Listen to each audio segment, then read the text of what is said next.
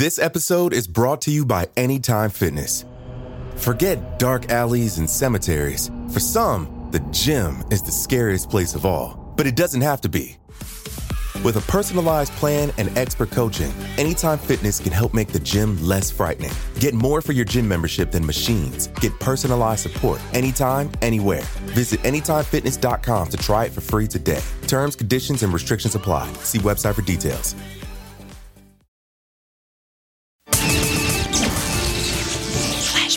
Who's leading the race right now? And who will ultimately be the next mayor of Detroit? This is Sunday. It's 2001, an election year and a controversial character from a prior episode is running for mayor. If you've picked up a paper, turned on a radio or TV, you probably know City Council President Gil Hill is the early favorite to succeed as mayor of Detroit.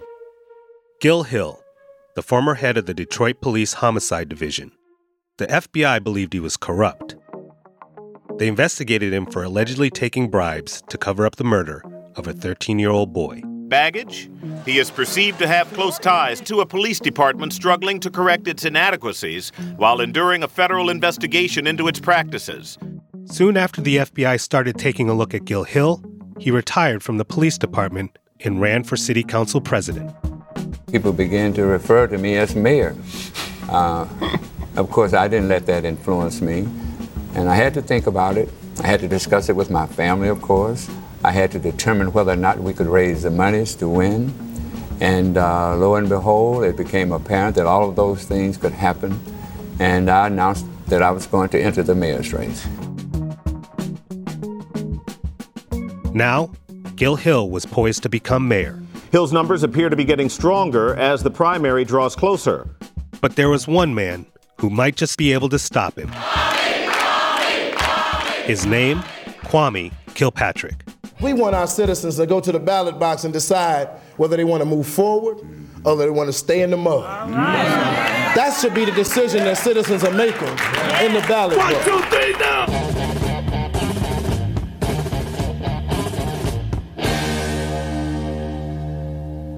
Today on the show, the 2001 race for mayor pits Detroit's past against its future. I'm John White. Welcome to Crimetown. Detroit's first African American mayor, Coleman Young, has died. He was 79. Gil and Hill are our friends. When I got money from these drug dealers, Gil was always there with his hand out, you know. People in Detroit are really looking for a messiah, not a mayor.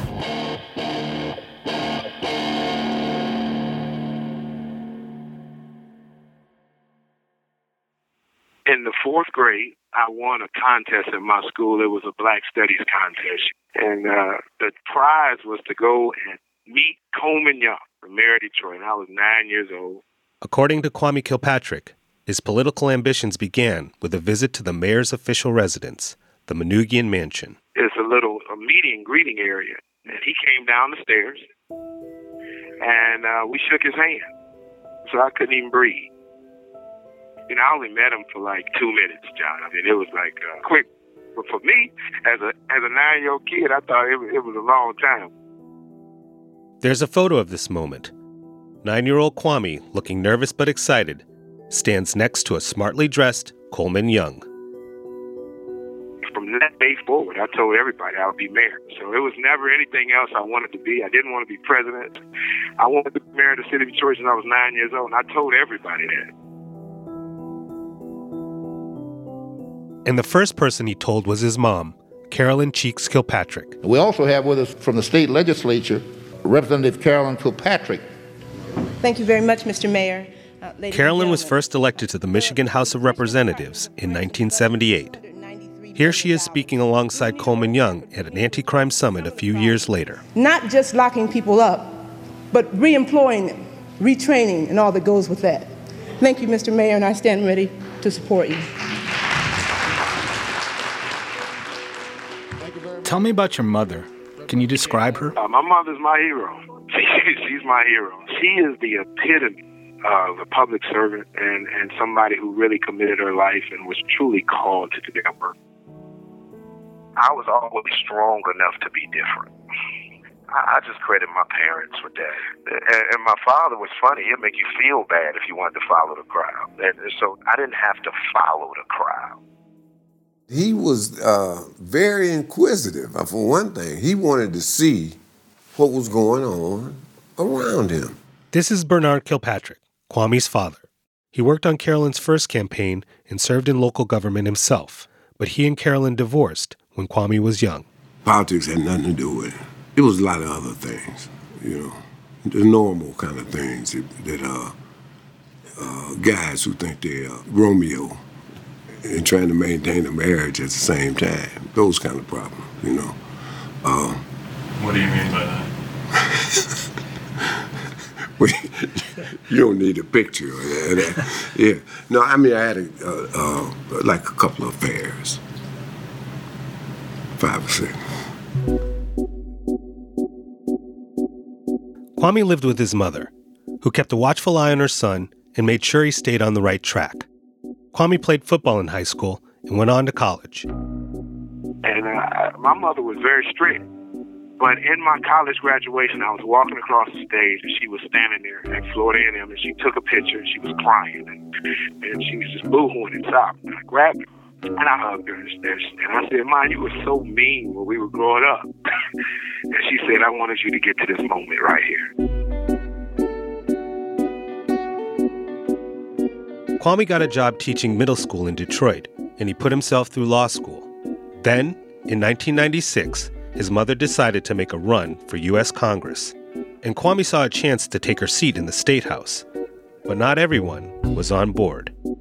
So, as a mother, I wore my mother hat, not my political hat. I was concerned. It's a lonely job. You know, all you all see is the receptions and people smiling and all of that. But public service, if you're committed to it, and, and that's how we raised him. That's what I did in my 32 years. We're committed to serving, to representing, to speaking, to bring the resources in. I know how hard it is sometimes. It was the age old battle between me and his mother about whether or not he was ready. I went to my father. He thought it was an excellent idea. he said, Man, you should run. You know, you got to go right now. This is the time. And I, my position was he was ready three years ago. His background got him ready. This guy was out here handing out leaflets, talking to people when he was 11.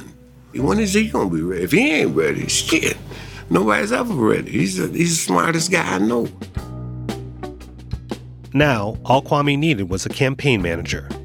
He was like, listen, my family doesn't want to really support this. They don't really want me to run. So I got to do this on my own. This is Christine Beatty, Kwame's close friend from high school. What'd you say to her? I said, I'm about to run for political office, state rep, the job that my mom had. You know, they all knew what my mother did. And I said, I, I want you to help me. I want you to manage my campaign. What? I know zilch. But Kwame felt like, listen, we have a good base. We have the Kilpatrick name. We walked and knocked on about 5,000 doors that summer. We let people know who he was, a son of the community, and it resonated with people. Our campaign uh, slogan was generation to generation, basically, um, you know, in allusion to the fact that my mom represented the district for 18 years. It was time to, to pass the torch, and it was from one generation, Carolyn Kilpatrick, to Kwame Kilpatrick, and that's the kind of campaign we ran. And it worked. In 1996, both Kilpatricks won. Carolyn headed to Washington, and Kwame headed to Lansing, to the Michigan State House, where he quickly became popular with his fellow representatives. And the things that he did in his first years, he did stuff nobody had ever done. Bernard remembers Kwame's second term when he ran for House Minority Leader. You can't win it for House Leader with just Flint, Detroit, places that black folks are. You got to have white support. How did he get that? He went to all these white places. He went to up in Michigan. I mean, you know, I don't know if you know anything about the Upper Peninsula, but it's all white. He was at the annual ice festival in the Upper Peninsula. The first black guy they had ever seen up there. hugging people, talking to state reps, talking to local officials, Democratic Party. He, It was incredible. I mean, he called me from up there. You know, I'm actually having fun. I said, something wrong with you, man. you, you up there in the ice, man. They said, yeah, man, that, that gotta do it. It's, it's almost like he enjoyed going in the areas that black folks had never been in. I mean, that, that kind of personality, that's just something you have, man. He didn't get that from me, or his mother, or nobody. He could, he was really, really good. This guy could do whatever it is he wanted to do. Please welcome the floor leader of the House Democratic Caucus, Michigan Representative Quam A. Kilpatrick. At just 30, Kwame was a rising star in Michigan politics, and it wasn't long before he was invited to speak at the 2000 Democratic National Convention. Let us be the generation that fulfills indeed our own destiny. Join me, America, in standing up for Al Gore and Joe Lieberman, the next president and vice president of these United States of America. Thank you very much. Well, you know, I was not thinking about running for mayor. You know, that was not even on my mind. And I was driving into work and I was listening to uh, news radio and I heard that Dennis Archer was retiring. Dennis Archer was the mayor of Detroit at the time. When I got back to the city of Detroit that day, um, I went by my father's office. I was kind of like one of the first to say, this guy could be mayor. And I think he'd be a damn good one. I said, I, I'm not, I was not feeling it. I That night, Kwame couldn't sleep. and um, I was up toiling all night, and so I went in the basement. I took the Bible with me, and I and I did something that I thought was crazy, but it, it was crazy like a fox. Uh, I just I prayed. I said, God, listen, if you want me to run for mayor, just show me in the Bible. And I opened it and put it on the floor. I was on my knees and put it on the floor. And I put my eyes down and they fell right on 2 Samuel 5. And it was a story about David. It was a story about being 30 years old and the elders coming to him and asking him uh, to be king. I said, Oh my God, I got this message. I was so excited. That was for me, 30 years old. And I took it and I ran upstairs. I said, Carlita I woke her up. It was like one in the morning. Kwame told his wife Carlita about what had just happened. She was like, Well, I said, Listen, I just read about I'm supposed to run for mayor. She looked at me. She said, Okay, I'm going to sleep. so she went to sleep. She was just she was just on board. I mean, it was it was amazing. I thought it was a miracle from heaven. The next day, I told everybody I was running for mayor. I will, and from that day forward, my life has been going 100 miles an hour. Kwame came in and he, I mean, he he's very charismatic, really smart. You weren't swayed by that at all? Not remotely. I mean, This is Sheila Cockrel. She was on the Detroit City Council at the time. Remember the first time you became aware of Kwame Kilpatrick's aura? I wouldn't call it an aura. Um, Well, he had a char- you said it charisma. He had some charisma, but it was no aura. He, um, let me tell you this. Anybody who starts off with a story about how the Bible fell open and the passage about the shining city on the hill, my thing is this. Well, um, this is um, fake. I thought it was pure theater. I mean, I'm not thinking, well, I guess he's got he's got balls. I mean, he'll, and and people will buy this stuff. I didn't support him. I, I supported Gil Hill. If you've picked up a paper, turned on a radio or TV, you probably know City Council President Gil Hill is the early favorite to succeed as mayor of Detroit. Kwame was up against a seasoned politician with a head start, a guy who had built relationships in the city while Kwame was off serving in the state legislature. And Gil Hill was a local celebrity. So he was very, very down to earth even after the Beverly Hills cop stuff. We went to meet him in, his office at the city council. And uh, I said, I'm really uh, jumping in this thing. I'm about to announce I'm going to run. And, and, you know, he said, well, brother, you, you, you're not going to win, brother. I officially declare myself as a candidate for the mayor of the city of Detroit.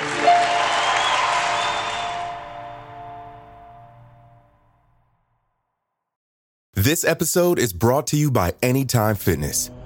Forget dark alleys and cemeteries. For some, the gym is the scariest place of all, but it doesn't have to be.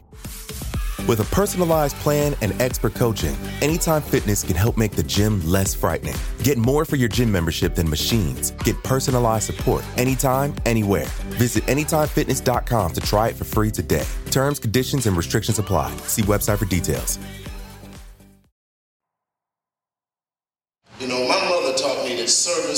Service rent you pay for the space you occupy. All right, all right. My father ran a two-person campaign when I was 12 years old.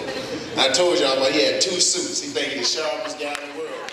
I'd say I taught him everything. He was way better than me. He was the best campaigner I've ever seen. Bernard Kilpatrick knew that part of his son's appeal came from his appearance. 6'4, 300 pounds, you couldn't miss him. Just that gregarious size.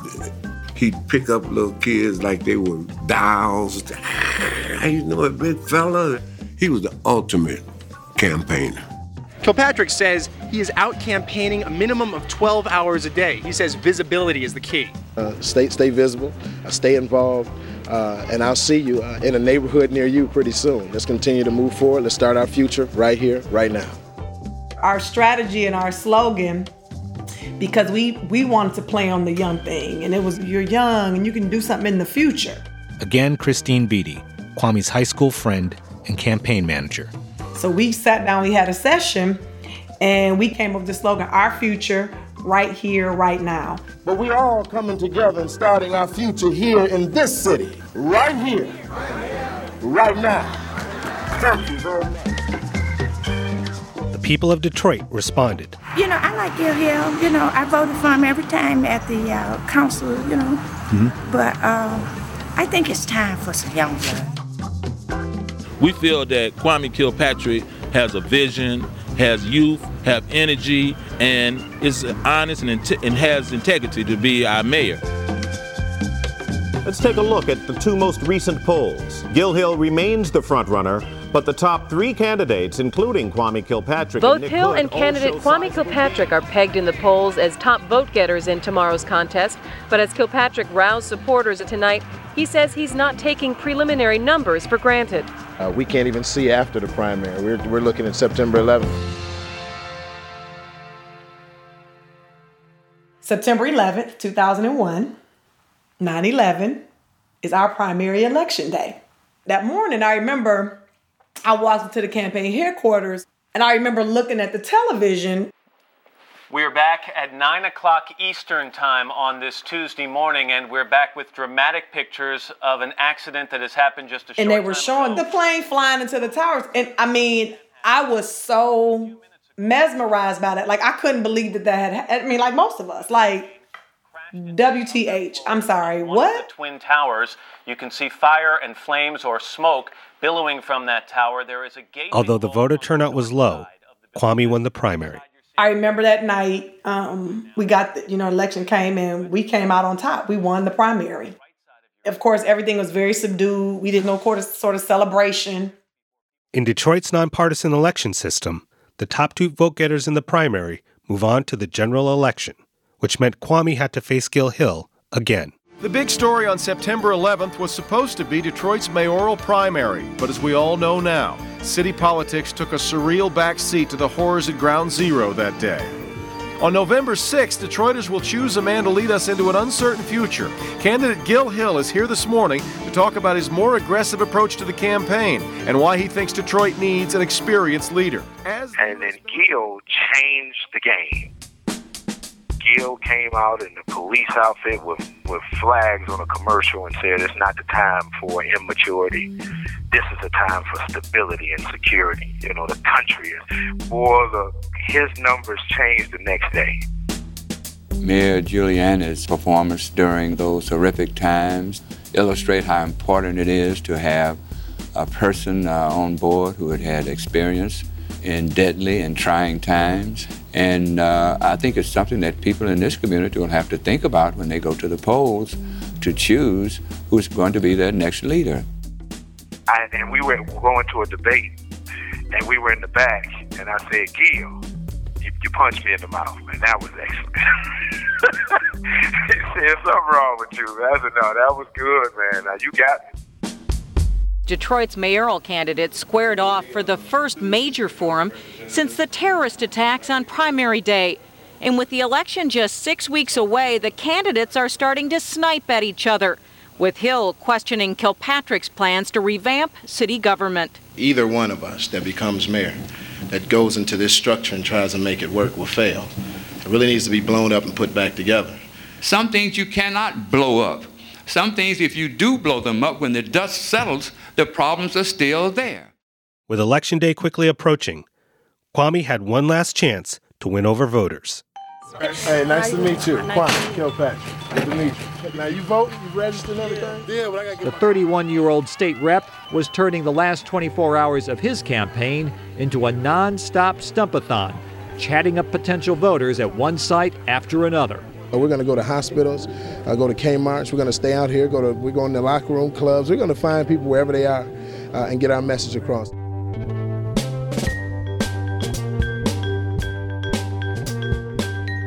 And, and people would come up to me, Killer, man, man, I saw your son, man. That guy, man, Here's Kwame's father, Bernard. he is dynamic. He came in the club. I said, what?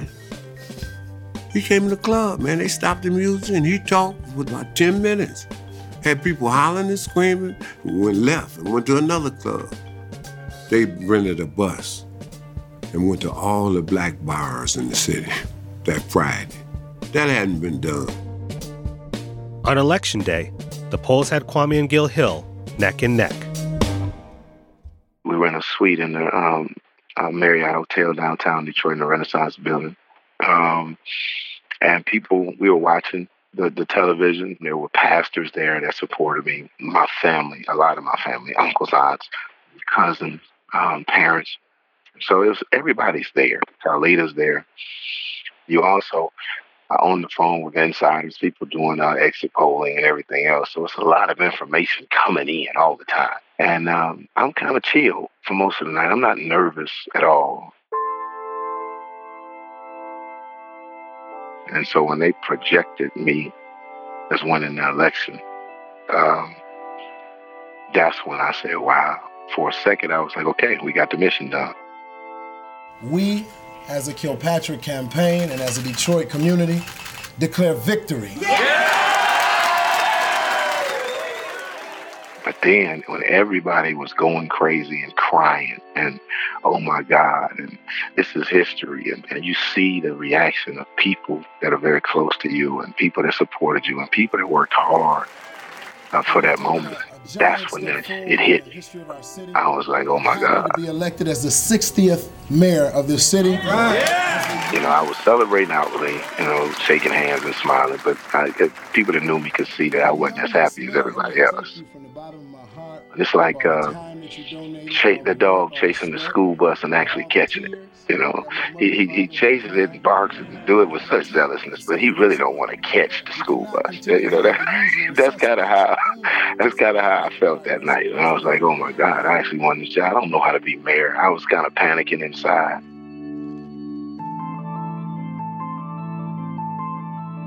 And my mother saw me, and she said, "Well, I, son, I, let me talk to you in this room." And she took me into the bedroom part uh, while people were celebrating. And she closed the door and she hugged me and she said, "We sat down." And she said, "Your life is going to change from this point forward." She said, "This is this is something you asked for. It's a part of your course, and, and you need to accept it and be a leader." And she said something to me that was I'll never forget this conversation. She said, um, "Unfortunately." leadership is a very lonely position.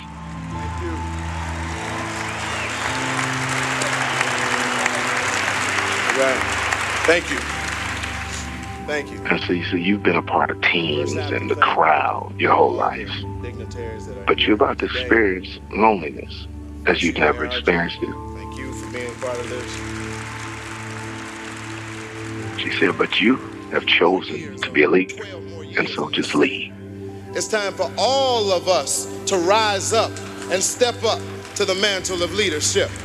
It's time for all of us to rise up in this city It's time for all of us to rise up and begin our future right here, right now. God bless you and thank you. And so I didn't understand at that moment what she was saying to me, particularly the truth and, the profound illumination of it. I didn't understand it. I told her. As a matter of fact, I said, so mama, be okay. Everything's going to be all right. How did that feel to it must have been a reality check of sorts. It was. The job was tremendously stressful for me. People always ask me, even here, you know, did you like being mayor? Was it fun? I, I didn't. I didn't. I did not like. This call is from a federal prison. Yeah, it's about to cut off, John. I'm so sorry. No, that's okay, man. Um, well, you know, we'll have to continue the conversation and, uh, that's it.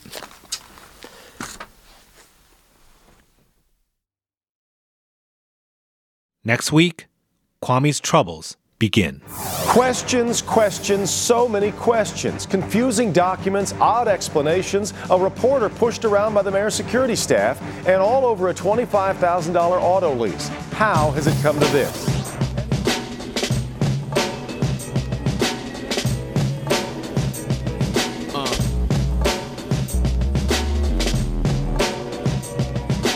Me selling the story so it's known to the youth. I'm still in the field. War souls on my Crimetown is Marc Smerling and Zac Stuart-Pontier.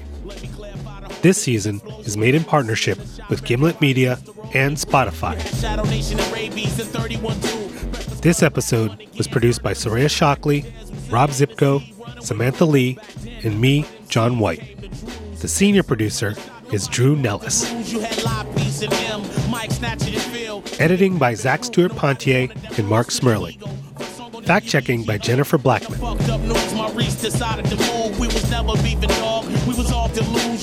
This episode was mixed, sound designed, and scored by Robin Shore. Original music this season composed by Homer Steinweiss. We recorded some original music at Rust Belt Studios in Detroit in partnership with Detroit Sound Conservancy. Special thanks to Carleton Gholz and Maurice Piranha Head Hurd. Rest in peace. Additional music by Kenny Cusiak, John Cusiak, and additional mixing by Bobby Lord. Our theme song is Politicians in My Eyes by Death. Our credit music this week is True Story Part 2 by Fat Cat. Archival research by Brennan Reese. Additional archival courtesy of Tim and Tobias Smith. They have a film called Cam K, a documentary of Kwame Kilpatrick. Check it out. Additional archival material courtesy of WXYZ, the Walter P. Reuther Library at Wayne State University, and the Detroit Historical Society. Show art and design by James Cabrera and Elise Harvin. We've got a great website with bonus content for each episode like photos, videos, and newspaper clippings, as well as a full list of credits and a transcript. This week, we've got tons of photos from the 2001 mayor's race between Kwame and Gil. Check it out at crimetownshow.com. Thanks to the Detroit Free Press, Peter Bhatia, Jim Schaefer, Mary Schrader, Mary Wallace, Max White, Randy Lundquist, Eric Hetherington at D&D Video, Devin Skillion, Melissa Sampson, the Charles H. Wright Museum of African American History, even Detroit rap couldn't even be accepted for a long Kari and Tunisia Turner, Miles Feldsot, and everyone who shared their stories with us. Detroit is an amazing place, and we're honored to tell a small part of its story. Alex Blumberg is the podfather. A few years ago, Alex ran up to my desk, and I was like, What? What? And he said, Listen, I just read the Bible. I'm supposed to make a podcast company.